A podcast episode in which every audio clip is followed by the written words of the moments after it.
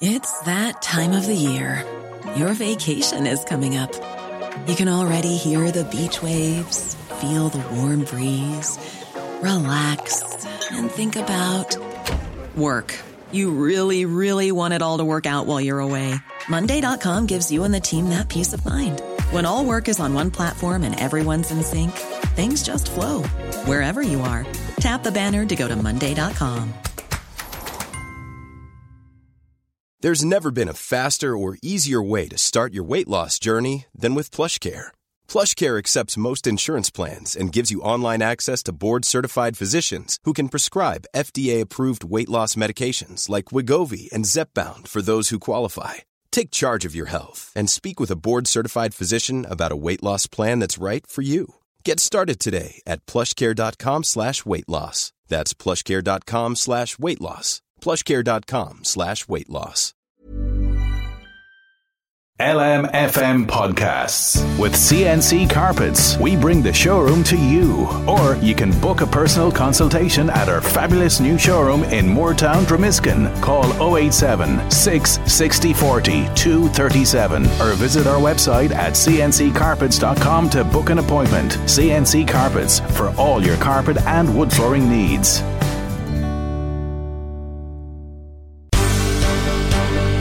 The Michael Reed Show podcast. Tune in weekdays from 9 on LMFM. To contact us, email now, michael@lmfm.ie. Friday morning, the 14th of October. Good morning, with much debate and discussion from now till 11am. This is Michael Reed on LMFM. As you've been hearing on LMFM's news this morning, another protest is to take place today against the closure of the emergency department at Our Lady's Hospital in Navan. Aintu's Peadar Tóibín, the chair of the Save Navan Hospital campaign, is on the line. Listen, a very good morning to you once again, Peadar Tóibín. You're asking people to go to Dr. Steevens' Hospital between 12 and 3 today. It's an awful awkward place to get to on a Friday afternoon, isn't it? Well, first of all, it's an important event. This will be a picket of the HSE head office in Dublin. And this is where all the senior management of the HSE operate and reside and work. So we want to send a strong message to the HSE that the people of Meath are simply not going to allow for this closure to happen. And we're asking people, if they can, to attend it. There will be lifts that will be available from the Fairgreen in Navan from 10:30 beside Jackson's Barber there. So if people don't have transport themselves, if they make their way down to the Fairgreen, there will be a number of cars there with spaces. You'd really want to be committed going at 10:30. It'll probably be 5 or 6 o'clock before you get back at that hour on a Friday evening to get back from that part of Dublin. We're up around James's Gate, opposite Heuston Station, around there, isn't it? Heuston Station. So it's not too bad. Access-wise, we're going to access it by the Phoenix Park. It's just opposite, across the road from Heuston Station. There's a big door on a lovely 17th century building there, and we're gathering there to send a message with a picket, but also to deliver a letter to the chief executive, the acting chief executive of the HSE, Stephen Mulvaney, who's taken over since Paul Reid has resigned from his position. And you know, I think really one of the messages that we will have today is that the HSE should give the Save Navan Hospital campaign their debt of gratitude and their thanks for stopping the HSE closing the A&E last June as was planned, because the A&E in Navan is absolutely packed out at the moment. There are people on trolleys, and the ICU is full with people with COVID. They've had to reopen wards in the hospital because of the lack of space, and there is enormous pressure on the staff there in the hospital. And if the HSE had their way, that would be all closed, and those people would be in Drogheda Hospital, adding to the pressure and stress that exists there. So, by the way, there's nobody who would be more familiar with the hospital in Navan than Stephen Mulvaney, who, as you say, is now the acting CEO of the HSE. He was head of the HSE for the Northeast for a good number of years. Yeah, so we're hopeful that there's a change of guard now in the HSE, and potentially there'll be a change of guard in the minister's position come Christmas as well, because there will be a reshuffle of the cabinet, and that we won't have the same, let's say, determination that we saw within the previous management to actually close the A&E, that there might be some chink of light in terms of people seeing that the importance of the A&E and that they might see that it's time to see can a future be developed with proper investment, proper staffing, proper resources to make sure that it operates to the satisfaction and the standards that we demand. So, we're hopeful that we've got over the worst of it. We're proud as a campaign. I want to say this as well because everybody told us that it was, we weren't going to be able to stop this. You know, we were told that it's a done deal. People had their heads down, and I have to say that's not the case. The hospital campaign has managed to stop the actions of senior HSE staff at this stage.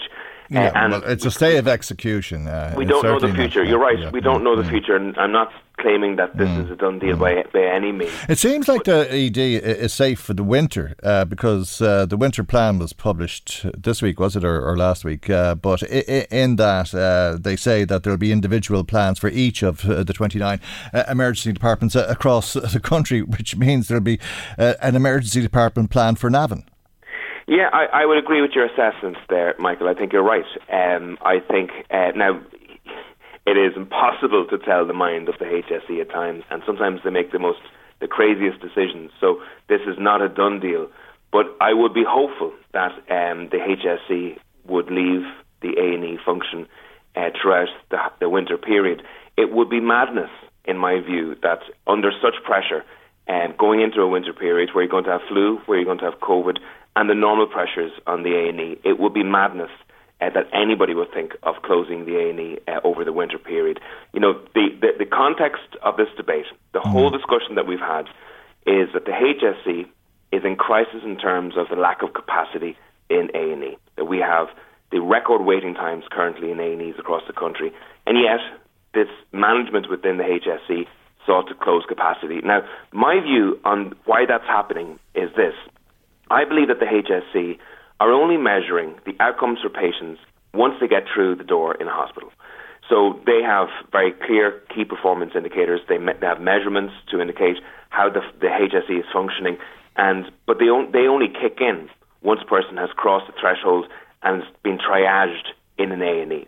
But the problem is that a significant proportion of difficulties that happen in the health service are before people get in, are in the waiting lists that people experience before they get into A&E. And a lot of the damage done to health and life is actually happening in those waiting lists that sometimes in the hospital service go on for years. So we need the government to start to measure the outcomes for all patients in and out of the health service to make sure that we have a proper measurement and therefore development of the health service to make sure that people get the proper healthcare that they need.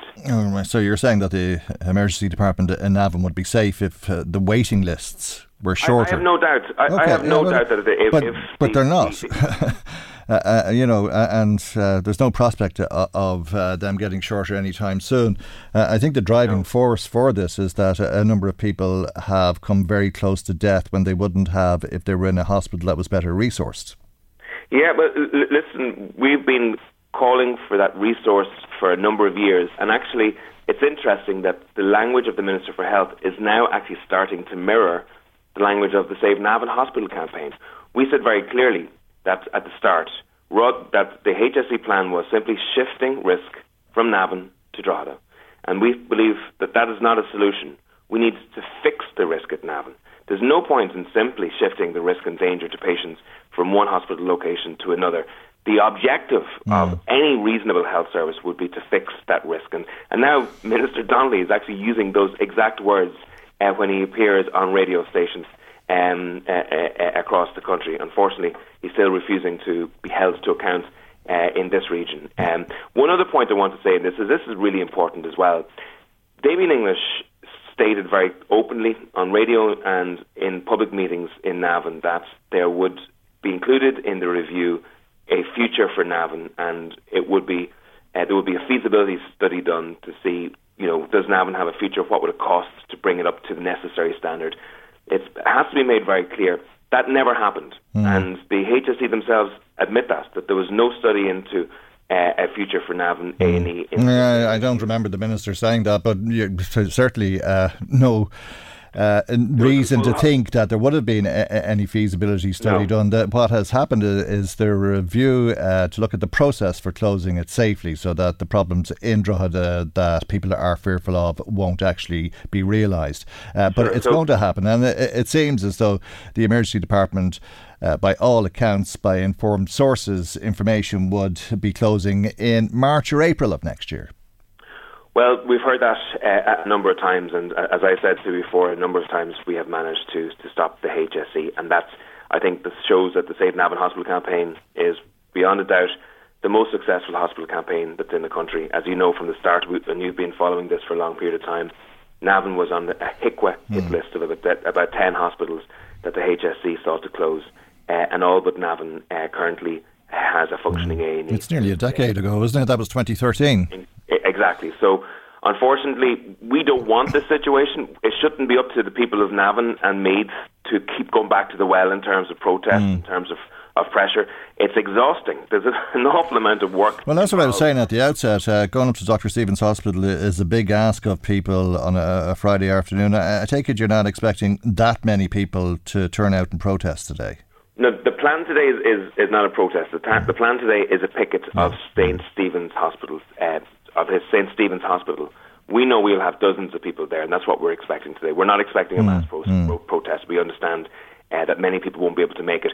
We do know that people are working in Dublin and that many people are going to come down from their lunchtime to stand with us outside of that.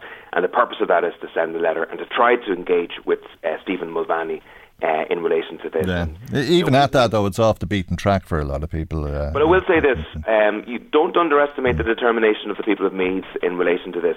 Absolutely, we're not going to have thousands or even hundreds of people there today. We know that. But there will be committed individuals who have time today who will make it up to the hospital in Dublin, who will travel on buses. Some of them will have bus passes. Some of them will drive up, and there'll be lifts organised in the Fairgreen in Navan. So, this is a big ask for people, but there are many people, thankfully, who have travelled a long journey with us in this campaign. Is it possible that people will tire of this whole issue to the extent, because it's going on so long, that it'll exhaust the protests? I think we were acutely aware of that danger a number of months ago. We were acutely aware that some people had their heads down and that some people were of the view that this was a done deal, that it was a lost cause. And for us, that was probably one of our biggest threats, because that's exactly what the HSE wanted to happen. I think the HSE didn't expect the staying power of the hospital campaign or the people of Meath. But thankfully, that didn't happen. And thankfully, thousands of people marched, recently on the streets of Navan. Hundreds of people marched recently in Kells. And the issue here is this is the most important piece of health and infrastructure that we have in the county by far. Hundreds of lives. But you say that as if it's a bad thing, as though the HSE is the enemy of the people, when in fact the opposite is probably true. The HSE doesn't want protests. They don't want protests to be successful at stopping the closure of the emergency department, because they feel, with the expertise that they have and the duty of care that they have to patients in the hospital, that it's not safe, and that unless you build it up, you've got to close it, because you can't put people at that risk. Well, can I say this? I honestly believe that the senior management in the HSC are absolutely, completely detached from the experience amongst most medics in this region in terms of the hospital situation. But they've had it spelled out for them in black and white. What happened, how it happened, how people survived, and how it was only for the grace of God that they survived, because there wasn't the resource there that would have been in place in a different hospital. Michael, I believe that the HSE senior management are far removed from the people. I have no confidence in them at all. And I can tell you, this is being driven by the doctors in Navan, isn't it? And the nurses in Navan. These are the people who've nearly lost patients, and they said we shouldn't have been put in that situation. Well, can I say, and let me just finish this point. There are many doctors and medics and nurses in the hospital in Navan who absolutely do not agree with the HSE, and there is no uniform view in terms of Navan A&E amongst the medics. Indeed, 23 hospital consultants in this region wrote a letter to the Minister for Health saying that it would be a threat to the health of people if the HSE went ahead and delivered this closure. And they were in really important for people to hear this, because the HSE senior management are directly responsible for 1.3 million people waiting on hospital lists in this country. 1 in 4 people in this state are on a hospital waiting list. The HSE senior management are directly responsible for the longest waiting times in A&Es ever in the history of this state. You know, there is no accountability in the HSE whatsoever. In the South Curry Cam situation, the HSE had a specialist mental health service for children with mental health issues. They had no specialist consultants in place, and the doctor that was in place had no specialist mental health training. Now, in any other walk of life, the HSE would have been held to account for that, and somebody would have lost their job for that damage that was done. There's no accountability in the HSE. I have no faith in senior management, and I think they are actively doing damage to the health service in many parts of this country. OK, well, if people want to join the Save Navan Hospital picket today, it's at Dr. Steevens' Hospital. Get to Heuston Station if you don't know where the hospital is and ask anybody and they'll show you it's across the road. The picket is taking place from noon until 3 o'clock this afternoon. Thank you indeed for joining us on the programme this morning. That's founder and leader of the Aontú party, Peadar Tóibín. Michael Reed on LMFM. As you know, at 11 minutes past 11 yesterday, students staged a mass walkout, standing up to a government which students say is failing them. We're hoping for some acknowledgement that what came out in the budget wasn't enough, and that more solid promises, and that the promises will be stuck to, and that everything that we ask for will actually be achieved, because we're not actually asking too much. We're asking for housing, a living wage and a place to exist within college, which I believe is every student's right. I don't believe we're asking for too much. That's the USI's Hannah Brennan speaking to me yesterday. Now let's speak to Rose Conway-Walsh, who's a TD for Mayo and Sinn Féin's spokesperson on further and higher education, and Peter Burke, a Fine Gael TD for Longford Westmeath, the Minister of State with responsibility for local government and planning. Good morning to both of you. Thanks for joining us on the programme this morning. Minister, first of all, do you accept that students are very upset with the government?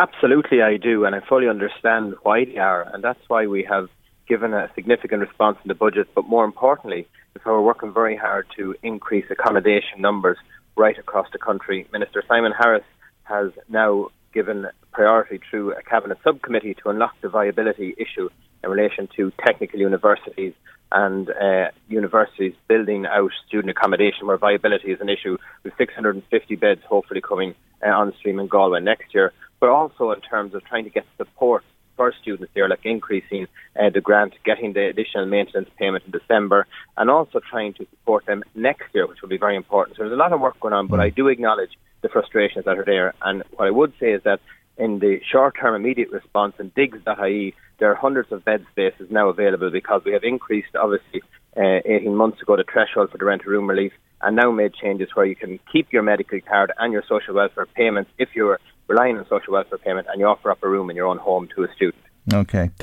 The students know all that, Minister, and they protested en masse, despite everything you've just said, because it goes nowhere near far enough to give them what could be considered a decent standard of living in this country. Well, I absolutely appreciate that, but they haven't seen the 650 beds that are going to be there in Galway next year. A lot of these construction projects are in the pipeline, and when people can't see them, the frustration obviously increases, and I can understand that, but they will see in December, right through the end of the year, the increase in payments that will support them. You have over 50,000 students who will be benefiting from the increases in the student grant. That will be an assistance to them as they move through a very, very difficult time in December. And obviously, as I said, that those bed spaces are available there. We've also accepted the Low Pay Commission's response to increase the minimum wage. That will take effect from January 1st, so they wouldn't have seen that as yet. And also the government has increased the threshold in terms of where students can work from 4,500 up to 6,500, and it won't affect their student grant. But, Minister, I think, in fairness to the students, they're acutely aware of all of that. They've assessed the budget and the other measures that you've mentioned, and they've said the situation you've left us in is just disgraceful, totally unacceptable. Well, I don't think it's the government that have left them in this situation. The government is trying to respond to a unique set of problems. We've had, you know, once in a generation type events. We've had four of them over the last 5 years, from the climate emergency to Brexit to a worldwide pandemic, which has put unprecedented challenges on the state, and now a war in mainland Europe where we have 55,000 Ukrainian citizens that we're catering for in this country through accommodation crises. So the government is trying to respond to, you know, worldwide events on a daily basis, and it is very difficult. But we have put through a very strong, robust suite of measures, and a lot of what the opposition were not giving those payments this year, they were going to start only giving them next year. Okay. So the government has I don't want to take away from any of those points that you've just made. Because they're factual. Okay. I don't want to take away from those. But they are factual. But Minister, if I could just ask the question, do you accept that the students believe that the government has left them in this situation which they believe is disgraceful and totally unacceptable? No, my view is that... No, not your view. Do you accept that the students believe that to be the case? That's what I said in my very opening contribution. I said I fully understand and appreciate the frustration with the government. I understand why they're frustrated, and I'm trying to articulate the response that they just don't understand the nuances of it or the complexities of it, is it? No, I didn't see that. As I know, as someone who more than most is dealing with very vulnerable people in my clinic every Monday, when they come in looking for a home, and even though that home is coming 4 or 5 months' time in the future, and they can't see it now, it is so frustrating and so, you know, gut-wrenching for them, and the uncertainty for their families. So I understand that. I'm dealing with very vulnerable people on a weekly basis. I'm at the cold face as a politician trying to help people in that regard. So I understand why they're frustrated. Okay, let me go to Rose Conway-Walsh. Do you agree with the Minister that there's a lot of problems? I think there's a consensus that we could all do an awful lot better. But do you agree with the Minister that this is not the fault of the government? Well, I don't, Michael, because I think it was quite apt yesterday that the students walked out at 11:11, as I said in the Dáil, because this government have been in position for 11 years. So this isn't something that's happened overnight. Now, I acknowledge that there's some positive measures in the budget, but as the students wouldn't be out yesterday if they were sufficient. The problem you have is that there's such a chronic underfunding of third-level education, and there has been since 2008 in terms of interventions and all that. We know for exactly that there's 307 million funding gap to be filled there in higher education. So you're starting from such a low base. So we look at some of the measures that were in the budget, say, for instance, the €1,000 reduction in the undergraduate fees. Well, there are 11 member states where they don't have any fees whatsoever in it. So it would be Sinn Féin's policy to abolish the fees for third level. Then you look in terms of they cut the fees as well for apprenticeships. But the country is in such a state that and such a need for construction workers and apprenticeships that there shouldn't be fees there as a barrier. We also have nearly €1 billion in the National Training Fund, that should be used to cut the apprenticeship fees as well.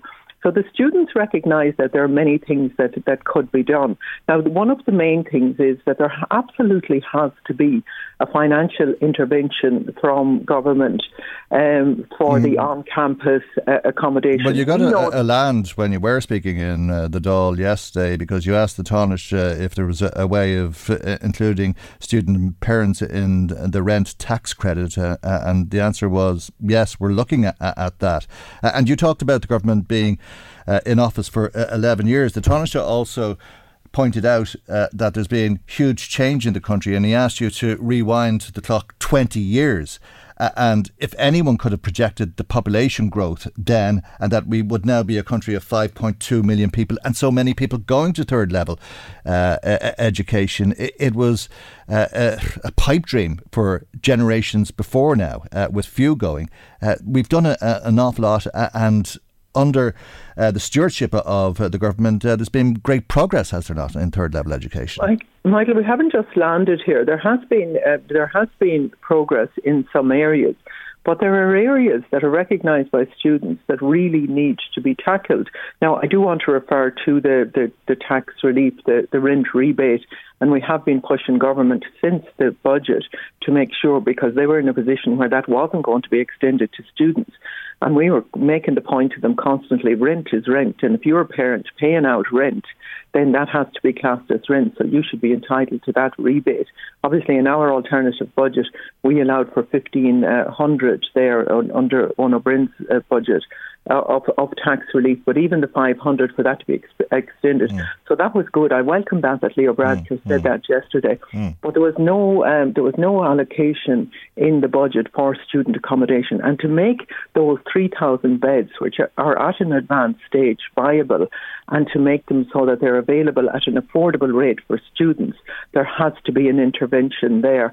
And I wanted Simon Harris and the Minister for Housing to make that announcement immediately so that those projects could get off the ground and get up and running. It would be easier though, wouldn't it, if there were fewer people in college? Would that be the solution?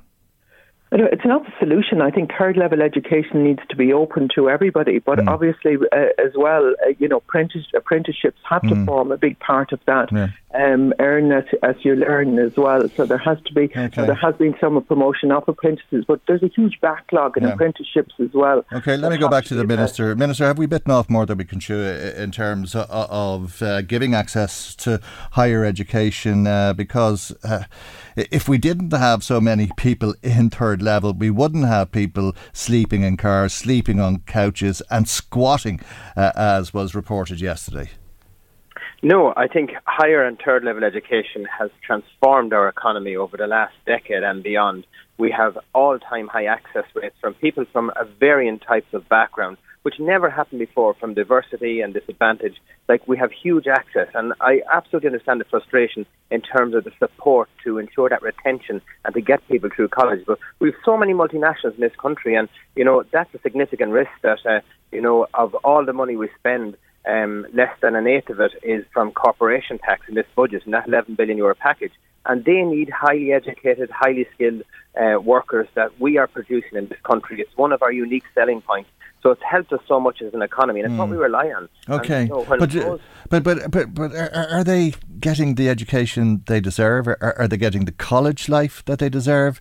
Are they right and entitled to feel failed if they're sleeping in tents or on a train for 3 or 6 hours a day, or going from house to house trying to bum a place on a couch that they can put their head down for the night? Well, they're definitely getting the education they deserve. I'm absolutely sure that. The problem is the student life. It's the issues that surround the quality in terms of their environment is very, very hard. And I fully accept that. And as you referenced there, so many experiences are very difficult that I meet on a weekly basis. But again, that's where we've made, so many changes, like even reforming the adjacent rate, which we did last year. And that will assist people who are living closer to college to get more support as well as increasing the grants that I referenced earlier. And those are so important. And we also have the students' assistance fund, which has been increased up to 17.1 million to assist people who find themselves in very difficult areas, as well as increasing mental health support. That's all there to help students. Yeah, you mentioned digs.ie, and I heard the Taoiseach mention that in the Dáil yesterday as well, and saying that there's loads of places that students can find to stay on digs.ie. How much would they be expected to pay? We heard from USI yesterday that some people are being asked to pay $800 a month for digs. It depends on the size of a room, the location. So I can't give you a figure of what a room would make. I don't know, Michael. Yeah. Michael, can I just come in there on a couple of things? Right. In terms of the digs, it was welcome, and I want to thank people who made rooms available. I mean, we had situations in Galway where students had to go around knocking on doors just out of the blue and trying to get a room for themselves. But there needs to be legislation there to protect those students as well, because what I'm hearing back from students is that while it works for some, for others, there's curfews put on, there's different conditions that doesn't make it conducive to somebody having $800 a month, but don't use the fridge, don't go into the kitchen, don't bring friends home, etc. Yeah. So it's not a long-term solution. The longer-term solution is that you would have the accommodation owned by the institutes, the intervention from government, and then on condition that they're made affordable, because some of the private providers, what they're doing is providing really high-end accommodation that's way beyond the reach of any Irish student. So the market that's targeted, they are very wealthy students. But we know very wealthy foreign students, not the fact that they're foreign, but like they have to, if someone pays $1,800, $2,000 a month for accommodation, that's beyond the reach of most people and most ordinary families here. In terms of the education and the quality of education and what's available now, there needs to be many more in-demand courses on. So for medicine, not only from a workforce point of view, a workforce planning point of view, but say in medicine and in other areas, veterinary. I mean, we have only one veterinary college in the whole of the island of Ireland. So most of our students to train to be vets are forced to go abroad. We have a small population across this island. Of course, we want to encourage north-south and south-north transition of students as well. But we if we cannot provide an education on the island of Ireland for our students, then we need to look at where we're going wrong, and there needs to be an honesty. Yeah. We've had the SUSY review. The SUSY review said we needed a 25% increase in the maintenance grant. While this budget went some way towards that, it didn't go to the 25%. That would have cost 29.2 million. So there are many things need to be done. Again, in terms of our PhD students, there was a €500 increase there, but there's others. There's the ones that are trained by the Irish Research Council and the Science Foundation Ireland. They're excluded from that. So many PhD researchers are excluded again from that, and their stipend is extremely low, so they're struggling. Many of those were out protesting yesterday. Oh, there were so many people out. I think accommodation, though, topped the list of concerns that students have. And let me finish with that, with the Minister, because as Rose Conway-Walsh pointed out in the Dáil yesterday, the government has lots of information at its fingertips about demographics. And if you look at the amount of children in primary school today, you'll know in 20 years who's going to be going to college and so on. Did the government not look or plan for this 11 years ago or 10 years ago or 9 years ago? Or why is the crisis as severe as it is now? Well, a few points there. In the first instance, 9 years ago, we had the IMF in this country. We were borrowing 50% more than we were taking in income. The country had no capacity to build houses. Secondly, we have a huge record population in this country that was unforeseen 5 years ago, not a decade ago, in terms of the length of life people are living, better quality of life that the general public has, and the stats are bearing that out. But we are responding in large scale in delivering student accommodation. Now, as I said, 670 beds in Galway, for one instance, which will be true next year, and other areas as well. So, but we have to be honest with people. We've heard there from Rose, who wants free student fees, free apprenticeships, more on the other side, courses for veterinary and better standards. So how are you going to raise the money? So I think we need to be honest with people as well. When we're calling for better conditions, more courses, better funding, if you're not honest in how you raise that money, it sounds good, but how do you deliver it? That's the question. All right, we'll leave it there. Thank you both for joining us on the programme this morning. Rose Conway-Walsh is Sinn Féin's spokesperson on further and higher education and a TD for Mayo. Peter Burke is Minister of State with responsibility for local government and planning, and a Fine Gael TD for Longford Westmeath. Michael Reed on LMFM. If you've been good enough to get in touch with us today, thank you. We always appreciate your comments. Paddy Duffy is quite often, barely a day actually goes by without Paddy getting in touch, and it's always appreciated. Paddy today says he'd recommend that people vote for another 11 years of Fine Gael government if they want a better housing supply, a better health service, better waiting lists, free education in all third levels, better social services, and just a better little country to emigrate from. Thanks, Patty, for that.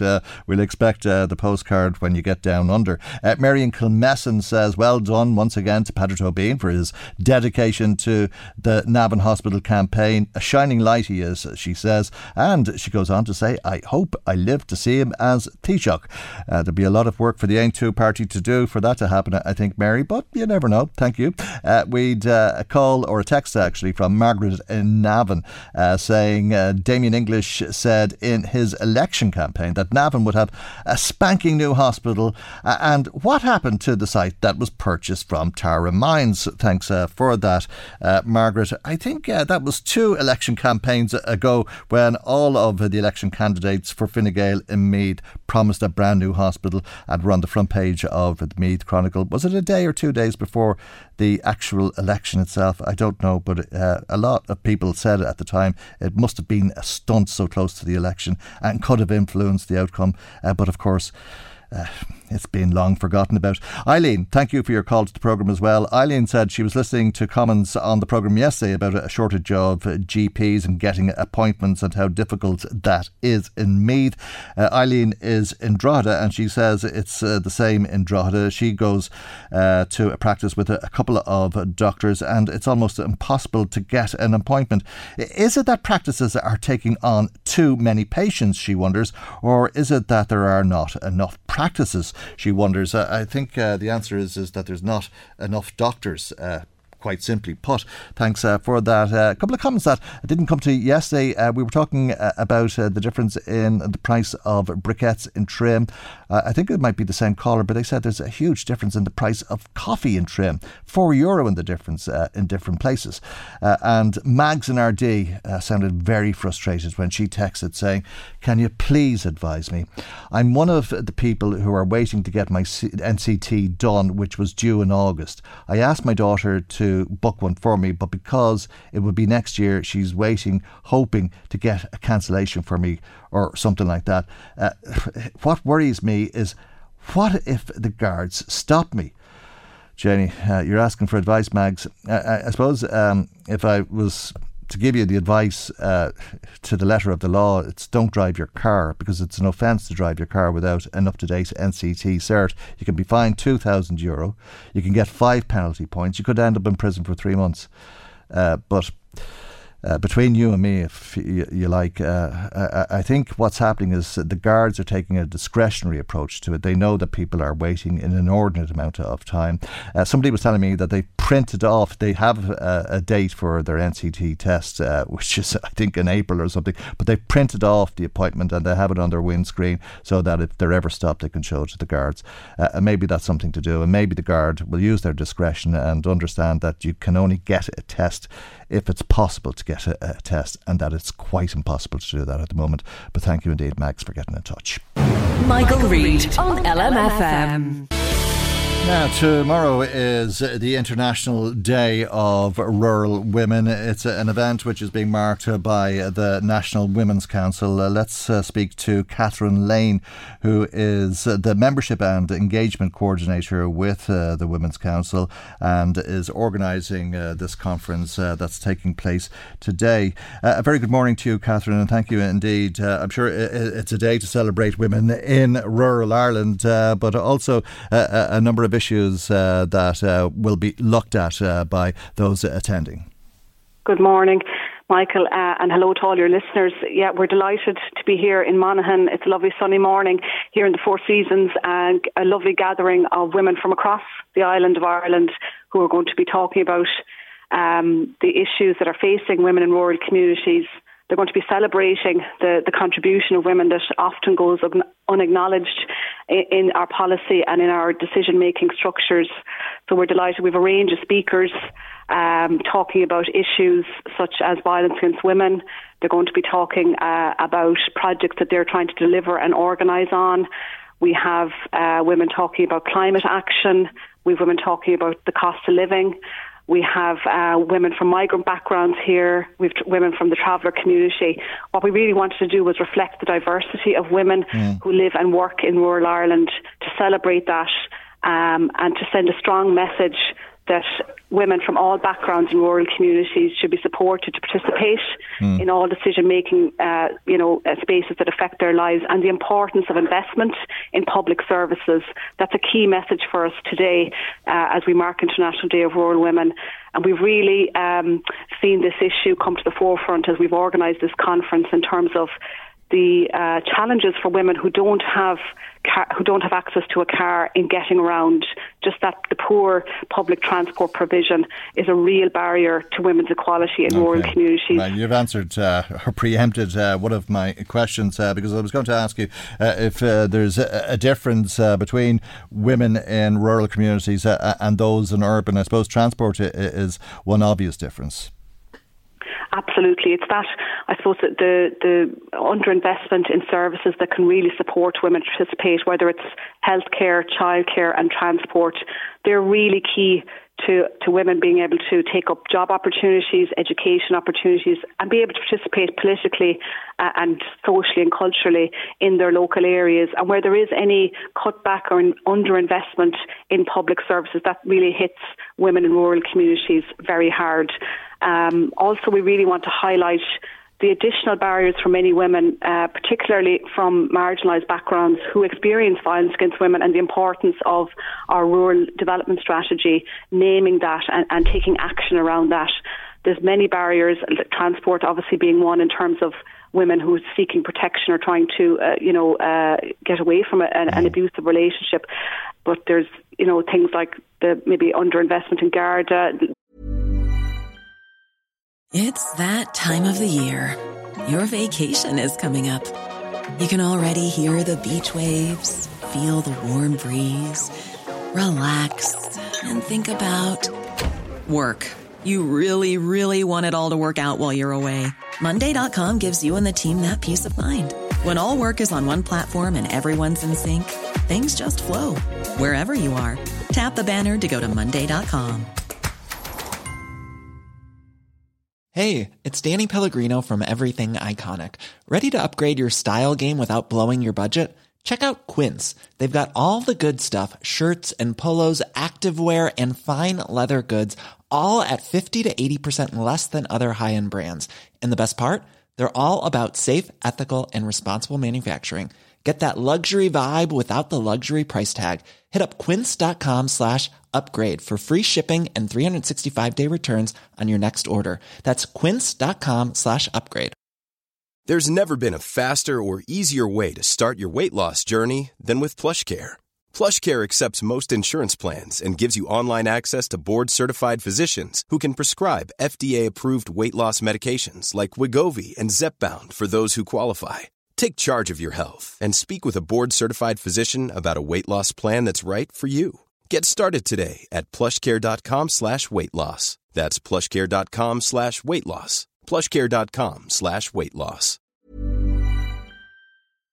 Infrequent court sitting times can be barriers for women. And as we all know, facing into a winter and into the cost of living crisis, there are a lot of higher costs that many rural households have to bear, like those fuel costs, like those heating costs, and particularly women who are parenting alone and old women living alone will feel those very hard. So it's really important that where decisions are being made and where people are being asked to maybe change their behaviour to try and meet our climate obligations, that they're really supported to do that. So that's why it's important that we have the Minister here today. She's going to address the conference and we're delighted to have the opportunity to raise these issues with her as she has responsibility for our rural future, which is the rural development strategy for, until 2025. Heather Humphreys, I suppose, a woman from rural Ireland who is possibly different than many women from rural Ireland in that she holds one of the highest offices in the country. But women in rural Ireland have developed an awful lot in recent years. I mean, you don't have to go back that long ago when you would have spoken about women in rural Ireland as farmers' wives, and that really was as much as anybody could have aspired to. There's very little difference really in terms of mindsets and ambition now between women across the country, whether they live in rural communities or urban communities. Absolutely. The ambitions, like you say, are there. It's just sometimes the opportunities maybe are not the same. I think the Minister is a great example of a woman who's come through, for example, local government, who served as a councillor, and that's a really important pathway to ensure we have more diverse women as well in the Dáil. And we know the underrepresentation, it's very stark in many of our rural constituencies where there's a real stark underrepresentation of women. What we're also calling for is the introduction of gender quotas as one of a whole range of measures that's required to ensure that women can equally participate across all of our council chambers. And that's a really important area. Many, I suppose, of the decision-making spaces in rural communities maybe continue to be dominated by men. So we do need to address that, and we do need to put measures in place that can support women who maybe have caring responsibilities to take an active role in decision-making in their local communities. I think what's really important is that what women have told us, we've done focus groups with women around the country. We had a survey where over 800 women participated. Is while we want rural areas, they're beautiful places, and people spoke about the scenery, the peace and quiet, the safety that they feel they can raise their children in. These are really important attributes or qualities, you know, to live in a rural area. But we don't just want areas where it's nice for people to visit. Yeah. We want people to have a future and feel they have a sustainable future. Yeah. And realise those ambitions. I mean, broadband was one of the big issues that women raised with you. Yeah, absolutely. And I think we're all aware of the potential that remote working can offer many groups who are distant from the labour market or who want those flexible opportunities. But unfortunately, in many areas, that's not going to be possible for women to avail of that if they don't have that good connection or that reliable broadband, where they still maybe have to travel long distances into an office and then the costs associated with that. So that is another key, I suppose, infrastructure that can really support women. And we also saw over the pandemic just, that flexibility that was there, the hybrid options for people to tune into things online, take part in things online. We saw many council business taking place online. And I think there's 17 now of our local authorities that are streaming their meetings online, which is great in terms of opening up this to the public. People can see what the business of local government is. They can engage. They can see what the role of a councillor is, and that can demystify what it's all about and hopefully open up that opportunity to many others as well who are currently underrepresented in across our local authorities. And I suppose, like all people in rural Ireland, women are no different and can often feel isolated and would like to feel safe living where they do.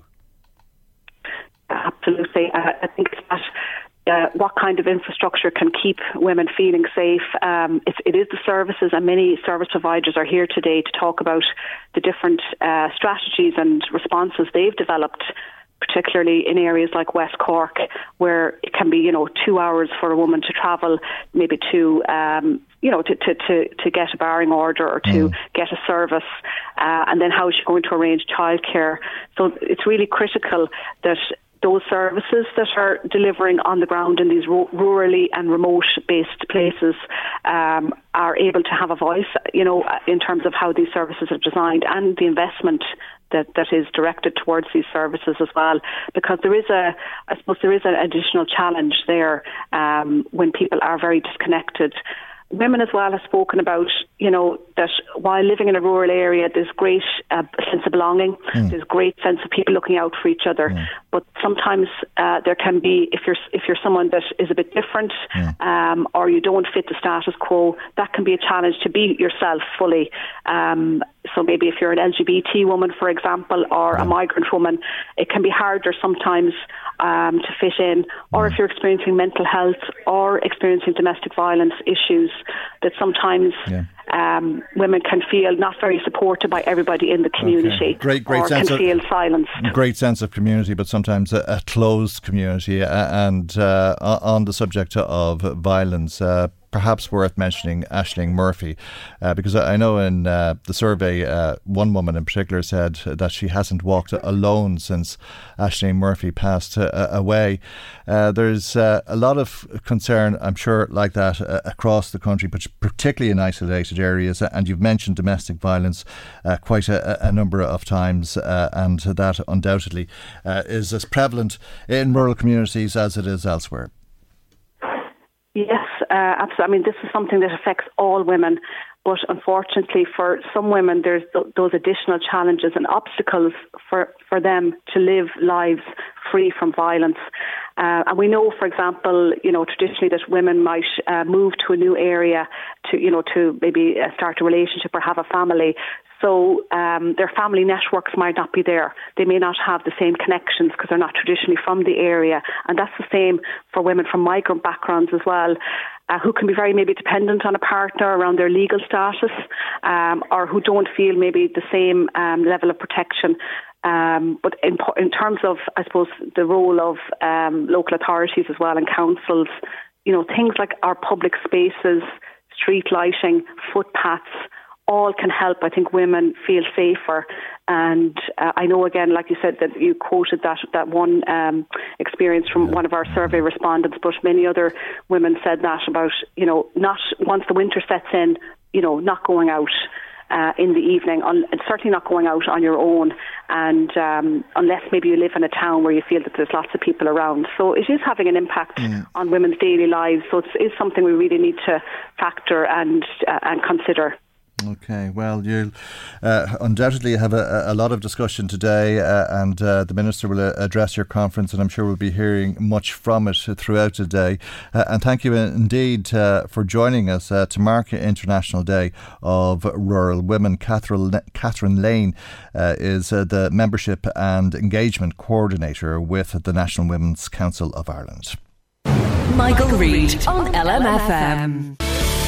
Now, the Joint Committee on Agriculture, Food and Marine has published a report on issues that impact on the welfare of dogs in this country. It follows 6 days of meetings that the committee held between June of last year and May of this year. They looked at issues like ear cropping, microchipping, the sale and supply of dogs and dog breeding. The committee say that it is important to look at all of these issues and the increase of canine fertility services and how that is being performed, and that there should be a public awareness of dog welfare issues in this country. Let's hear more about this. The chair of the committee is Fianna Fáil TD Jackie Cahill, who's on the line. And a very good morning to you, Jackie Cahill, and thank you indeed for joining us on the programme this morning. There's a lot of people who have no awareness of a lot of these issues. I'd have to say I figure as one of them. Tell us a little bit about your report, because I think a lot of us will be concerned to learn that there's a lot of pain and suffering being caused to dogs, and technically or legally, if you like, people aren't doing anything wrong or breaking the law as such. Well, yeah, I suppose definitely legislation needs to be tidied up, and that's, you know, the basis that, as you said, we had extensive consultation at the committee, and we've made recommendations, and I suppose, you know, made recommendations on legislation for canine welfare. And, you know, I suppose while people wouldn't be aware of legislation, I think everyone you talk to in the street would want to make sure that the proper legislation is there to protect dogs. And I suppose the ear cropping of dogs, which, you know, is a completely you know, it's just a communistic exercise, and it's, you know, that's against the law. And, you know, we need to strengthen legislation to ensure that, you know, that people who do this, you know, are brought to justice, and the proper fines imposed. You know, you mentioned insemination there as well. And insemination performed not under veterinary supervision or by veterinarians, you know, that's illegal as well, but it is happening, and especially on puppy farms, you know, that has to be, the laws on that have to be enforced as well. And I suppose the microchipping of dogs is essential as well. That, you know, where a dog is found to be mistreated, that we can fully trace it to the owner immediately. that, you know, that it, as it stands at the moment, the dog could be registered to someone, but it could have moved on twice or three times since then. So we need microchipping and proper traceability to ensure, you know, if something does go wrong with a dog and there is welfare issues, that, you know, the person who's responsible can be held accountable. So, you know, there is a lot of very practical recommendations in the report. We will be, that will be discussed in the Senate in 2 weeks' time and hopefully discussed in the Dáil shortly after.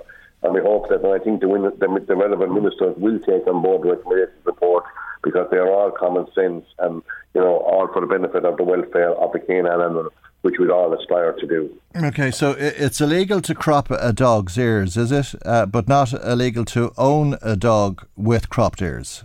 That's exactly it, and you hit the nail in the head. So that needs to be sorted out, and you know, it's the person that buys the dogs buys them with the ears cropped, and there's no one then canning the can for that barbaric practice.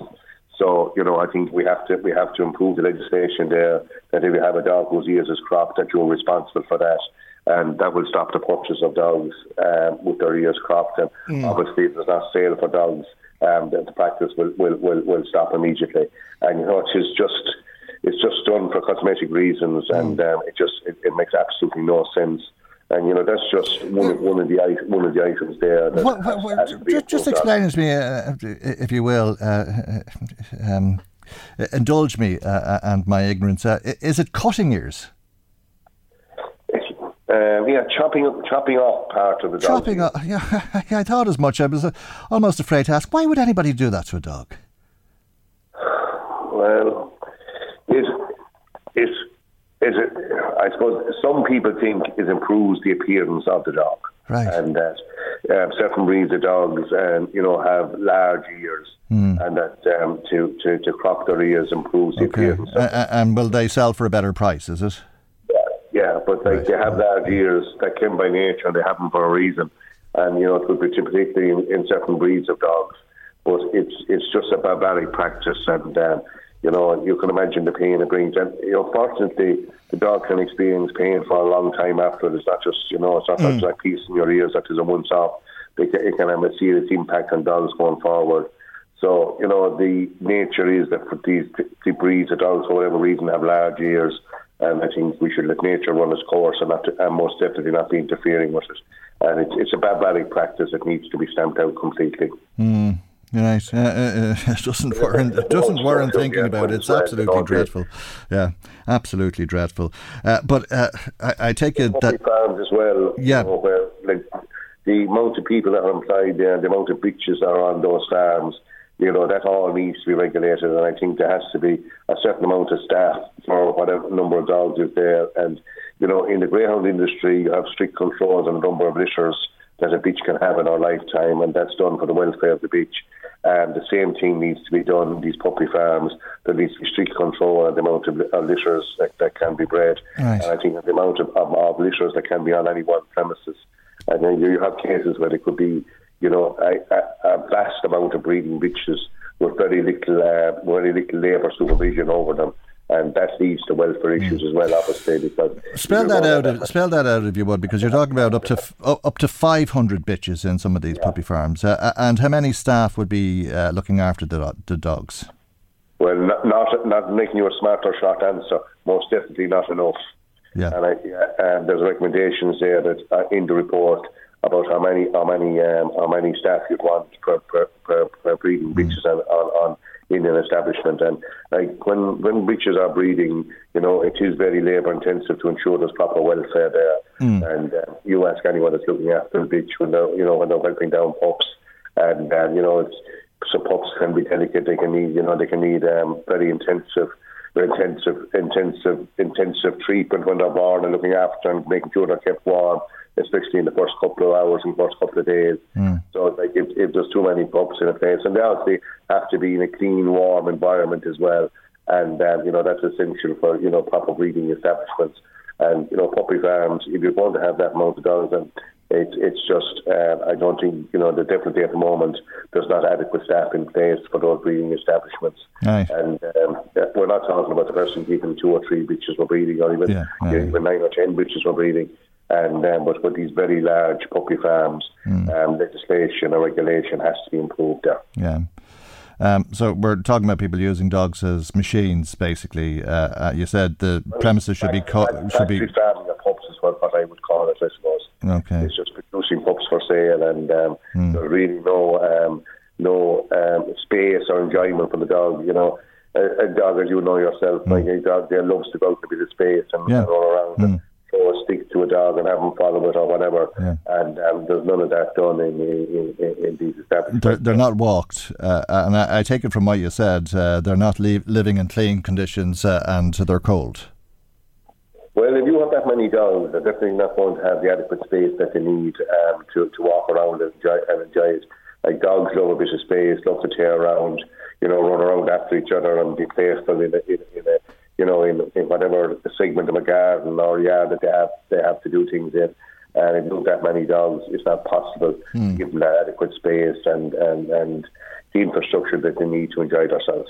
Yeah, I really don't know much about this. I see it on the news every now and then that huge number of puppies are seized and that they'd be living in terrible conditions and all of that sort of thing. But is it something that is commonplace? Is this widespread, this animal abuse? I don't know what I'd say is widespread, but pups are making a very large price at the moment, and pups of certain breeds are very, very valuable. Obviously, you know, when there's monetary gain, people will breed to that. So, you know, there is puppy farms operating now which are very large in size. And as I said, I just don't think, you know, if you won't have that many dogs, you would actually need a super infrastructure to be able to deal with them properly. And in my experience, none of those farms at the moment would have that infrastructure to deal with dogs properly. And as you say, you know, pups have been seized and some horrific cases have come to light. And but again, you know, the consumer out there is pays large prices for these pups, and when you have that happening, you will have people who will try to exploit the situation. And you know, all breeding establishments are in this way. I just want to stress very, very clearly. And there's some breeding establishments there that are run, you know, to the highest possible standards. But if you're going to have, as you said there, if you're going to go 500 breeding breaches, it's very, very hard to maintain standards. It's very upsetting. It's very upsetting to think that people are that cruel. And I'm not sure if there's any other way of putting it. You've put your report together and recommendations. As you said, the laws that are there need to be enforced better, and some of the legislation needs to be overhauled. What happens now? Well, Senator Biden has been pushing this report. In fairness to her, she was the main lady that pushed to get this report onto the floor of the committee and get it through. She's bringing it to the Senate in the next couple of weeks, and will hopefully come into the door shortly afterwards. And the various ministers, you know, will have to answer questions on it. And I suppose I would say this as the chairman of the report together, but I think it's a very common sense report. The recommendations there are common sense. They're based on improving welfare of animals. It's not penal in any way. And anyone that's looking after their dogs in a reasonable fashion has absolutely nothing to fear from the recommendations.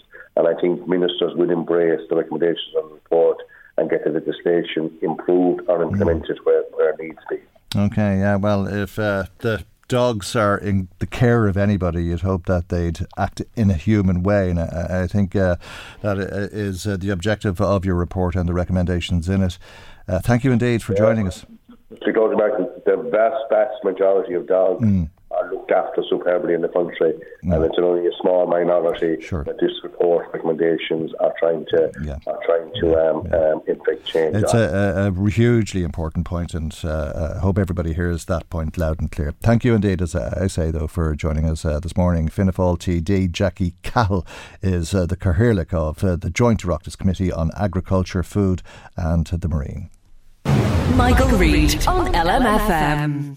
Now, yesterday the Dáil heard some very serious concerns about how some Ukrainian refugees have been treated in County Louth. It's women and children we're talking about, and I accept that the policy of the department is to assist them all. But what happened in Killarney is entirely unacceptable from my perspective. And my question to you, Minister, is that will you set up an independent advocacy service for Ukrainians who have complaints serious complaints about the way that they're being treated. And if my experience, when I sent a complaint to your department without prejudice, looking for an independent inquiry by the department into it, what happened was the service provider and the county council went to those women and their children and told them they shouldn't have gone to a public rep, that we had no role in dealing with this issue. And in fact, the people had been shouted at, intimidated, they believe, punished for coming to me. And also, one of the complaints they had, what a service provider employee was threatening that they would be sent back to the Ukraine if they didn't withdraw their complaints. That is entirely and totally unacceptable. And we need an independent advocacy service that Ukrainians, and these are mothers and children, will be properly and appropriately listened to and independently investigate serious complaints. And what happened in County Loud is unacceptable, and the department hasn't come back to me, and it's not you personally, Minister, they haven't come back to me with an answer as how they're going to deal with these complaints. And that's over 6 weeks ago now. Minister, to conclude. Well, Deputy, that's a serious issue you raised, and just to say to you, and I hope it's known to all deputies, if a serious issue like that comes up, come to me. Come to me. That's something I need to know about. So I'm happy to talk to you after PQs about that particular issue, and we'll look to get a resolution. That's the Minister for Children, Roderick O'Gorman. He was responding to Fine Gael TD for Louth and Eastmeath, Fergus O'Dowd, who dropped that bombshell, at least what I would consider to be a bombshell, in the Dáil yesterday. The details of what happened, when it happened and where it happened are very vague at the moment. But to think that the council, as well as the service provider, went to women and children who have fled from a war zone and told them not to go to a public representative with concerns, and that the same women and children have been shouted at and intimidated by someone, and that the same women and children have been threatened to be sent back to Ukraine, really beggars belief. There is a complete disrespect for the rights of those people in that story as it was presented to the Dáil by Fergus O'Dowd. Now, Ukrainian refugees have a lot of rights, and their rights are spelled out for them in a guide that has been available for some time from the Children's Rights Alliance called Know Your Rights Guide. Coincidentally, that guide has just been published in Ukrainian and in Russian. We're joined by Julia Hearn, who's the Legal Policy and Services Director with the Children's Rights Alliance. A very good morning to you, Julia, and thank you indeed for joining us on the programme this morning. As I say, the publication of your guide in Ukrainian and Russian coincides with what was said in the Dáil yesterday, but if ever there was proof that there was a need to spell out people's rights to them, I think we heard it yesterday. Indeed, Michael, and good morning. And you're right. I mean, it is incredibly important that all people, especially those who are in situations like the Ukrainian children who are here and their families, know what their rights are, and really importantly, know that they do have a right to complain and where they can get support. And that is what we have done in our Know Your Rights Guide. As you mentioned, it's been around for quite some time. What it is, it's a plain English guide that should be able to be accessed by anyone, and it sets out in every area of a child's life what their rights are, what they can do if their rights are not being respected, who they can go to for help and support, and also where they can get more information. So really, it's critically important that all people, but especially those who are coming to our country who may not know the lay of the land, have access to this guide. And we're really happy that we've been able to translate that guide into both Ukrainian and Russian for those people coming here with the support of TUSLA. Yeah, I was looking at it yesterday, and it looked like double Dutch to me, but I was delighted to have it and pass it on to some Ukrainians that I know. And I think that there are language problems for people coming to this country, particularly from Ukraine, and they may not be able to follow this conversation. But there's a lot of people listening to us who have befriended and are assisting Ukrainians, and perhaps they could give them the guide, because when they receive it, it's obviously in their own language. Exactly, and what it does is that it looks at every single area of a child's life. So as people are here longer, more of the guide will probably become more important to them. So for example, it looks at not only their rights here as Ukrainian refugees, but it also then looks at, you know, if they're in the education system and the usual things that happen, that may happen for children in the education system, what they can do in those situations. Mm. So we're really happy to be able to translate it, and we know then as well that some of our colleagues in other organisations such as the Irish Refugee Council and the Immigrant Council of Ireland have set up dedicated supports for Ukrainian refugees in their own language. So not only is there our guide that's there, and we also have a legal information helpline that runs to English, then there are Ukrainian helplines and there are Ukrainian supports directly available. So if instances are happening like that were raised in the Dáil, they can be alerted and they can be engaged to help support children and families. Okay, I think the first chapter of the guide is relating to the right to be treated equally. And if you're living here and you've come here from Ukraine or elsewhere and you have the right to be treated equally, I take it that means you have the right to go to a public representative when you have concerns. You do indeed. And, you know, I mean, I think, you know, it was very well articulated by the public representative in the clip you just played there earlier, that people do have a right to go to a public representative with any concerns they have. And really importantly, I think, you know, our public representatives are really helpful to people, and they know the systems and they're able to help people navigate the systems when things go wrong for them. So they're a great resource to families and to children and young people across the country. And it's really important that people know that they have a right to do that. Mm. But also, when they're not being treated equally, or when there are things that go wrong, they do have a right to make complaints. And it is really important that no one is afraid to make a complaint, and that people feel that there is support out there for them when they can make complaints. Mm. And it's not a privilege to be here. They have a right to be here, and they have a right to be treated equally. They have a right to be treated with dignity. That means that they shouldn't be shouted at or intimidated. Indeed, and you know, as you say, they have a right to be here. They've been given a legal right and entitlement to be in this country, and with that then comes that they have a right to be treated without being discriminated against, but also in the way that they're not, as you say, shouted at or treated in the manner that was described. And I think it is really important that if that is happening for anyone who is listening, or for anyone who knows someone who is listening, that they know that there are supports out there, that they can make complaints, and that there are people out there who can support them. So really, I suppose what we want to see is people not deterred from making complaints if there are complaints to be made across any area of a child's life. Okay. Incidentally, Fergus O'Dowd wasn't available to us. We're hoping that he'll be able to give us more detail on this issue that he raised in the Dáil on the programme next week. And I'm not asking you to comment on it specifically because we don't know the detail. But the impression I got from what he told to the Dáil yesterday was clear that some hothead was acting as a service provider for people who were seeking refuge from a war situation and took it upon themselves to threaten these people by repatriating them if they didn't toe the line. It is not possible, just to make this point in relation, in a general term, Julie, for anybody to tell anybody who's come here from Ukraine that they'll be sent home, that they'll be repatriated or deported, is it? As you say, we won't comment on the specific case because we don't have enough details. But in general terms, if someone has a legal right to be here in Ireland, that is given to them by the government, and the only people who can revoke that are the government. That couldn't be a service provider.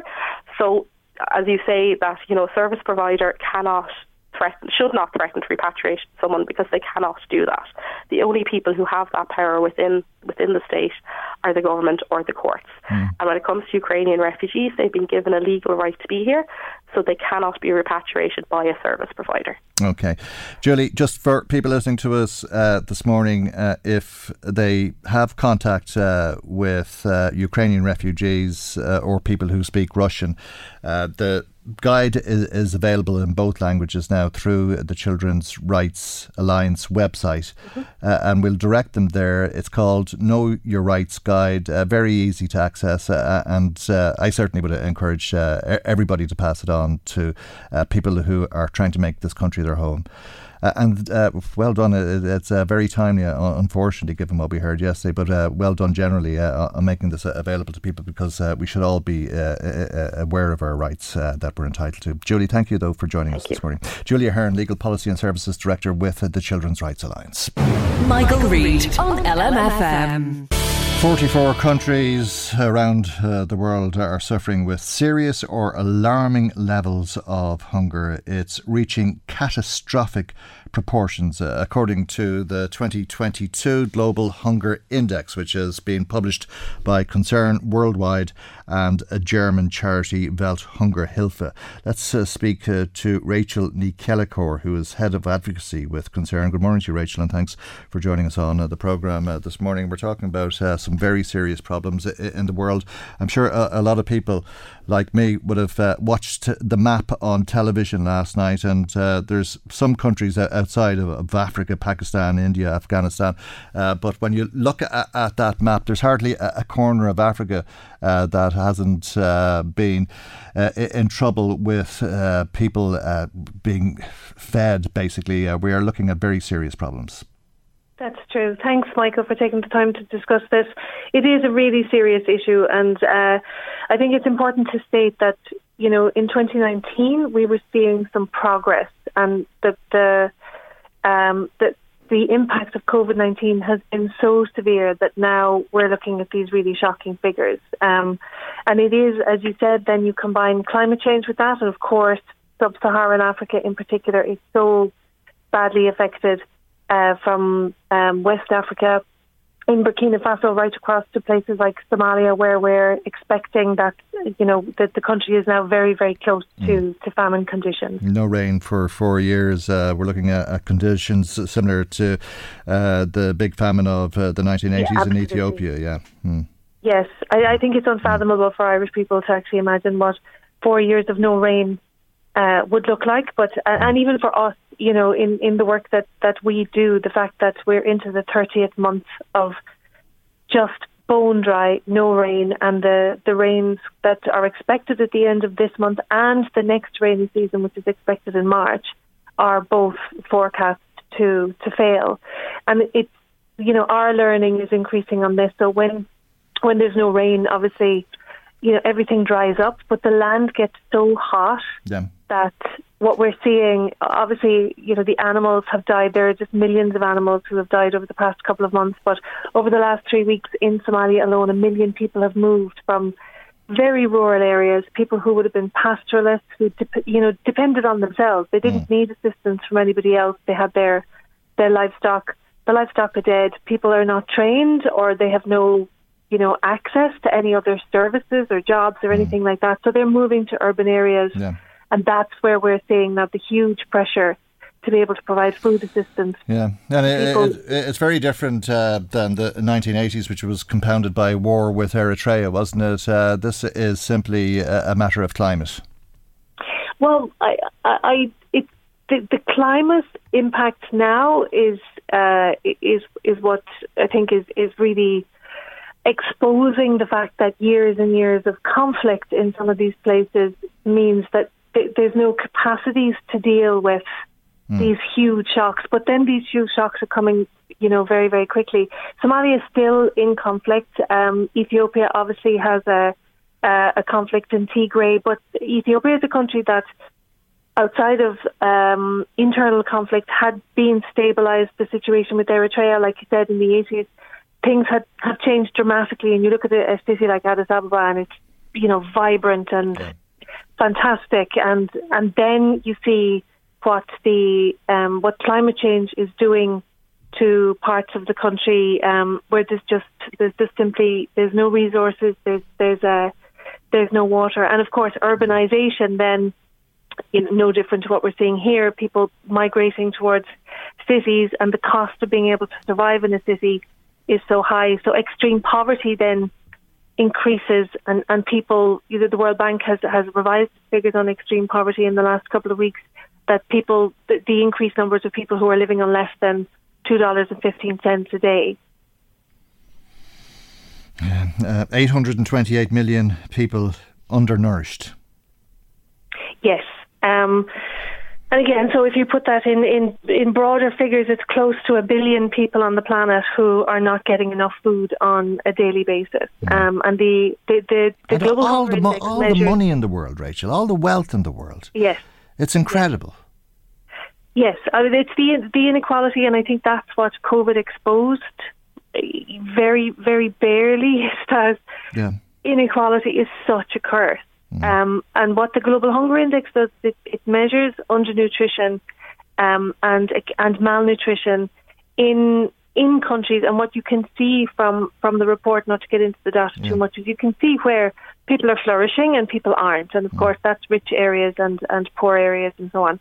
And that's across the world. So I think what has happened from COVID-19 is it has exposed so many of the real weak points in how the world works, and of course not a shock to anybody, but when you have something like a major pandemic, then it means that people fall through the cracks so quickly. People who are poor already, who have very few resources, suddenly have nothing because they've spent those resources in the first couple of months of a global shutdown. And then you put climate change on top of that.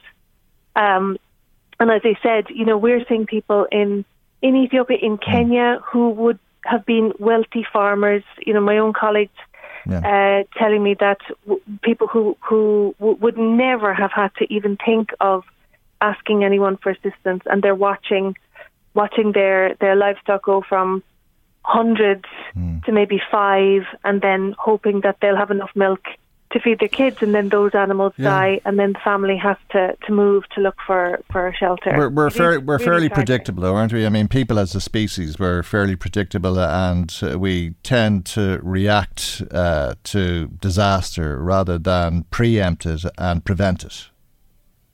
Yes, and I think if you look at Ukraine now, and again, you look at the response to Ukraine and the political response, because everyone is affected by it. I think the one lesson coming from this is that we can't afford conflict in the world. We just can't afford it. And so that has to change in terms of the political efforts to try and do more to prevent other conflicts from happening and to try and solve the number of conflicts that are still ongoing. And like you said, the map of Africa, you've Central African Republic, you have Mali, you have ongoing conflicts in the Democratic Republic of Congo, and then in the Middle East as well, you have, you know, conflict bubbling away. But then if you put climate change on top of that again, I think that's the other piece that we should be looking at, prevention. So that is really important, that we're preventing and adapting. And the adaptation piece gets harder when you're looking at months and months of no rain, and then you're into survival and humanitarian assistance. And I know that you're looking for all governments to sign up to the principle that everybody should have the right to food. People can help Concern directly, but we have to leave it there for the moment. And thank you indeed for joining us. Thanks so much, Michael. Thank you indeed. Rachel Nickelicor is Head of Advocacy with Concern. That's our programme for this week. God willing, we'll see you for our next programme on Monday morning at 9am right here on LMFM. Good morning. Bye-bye.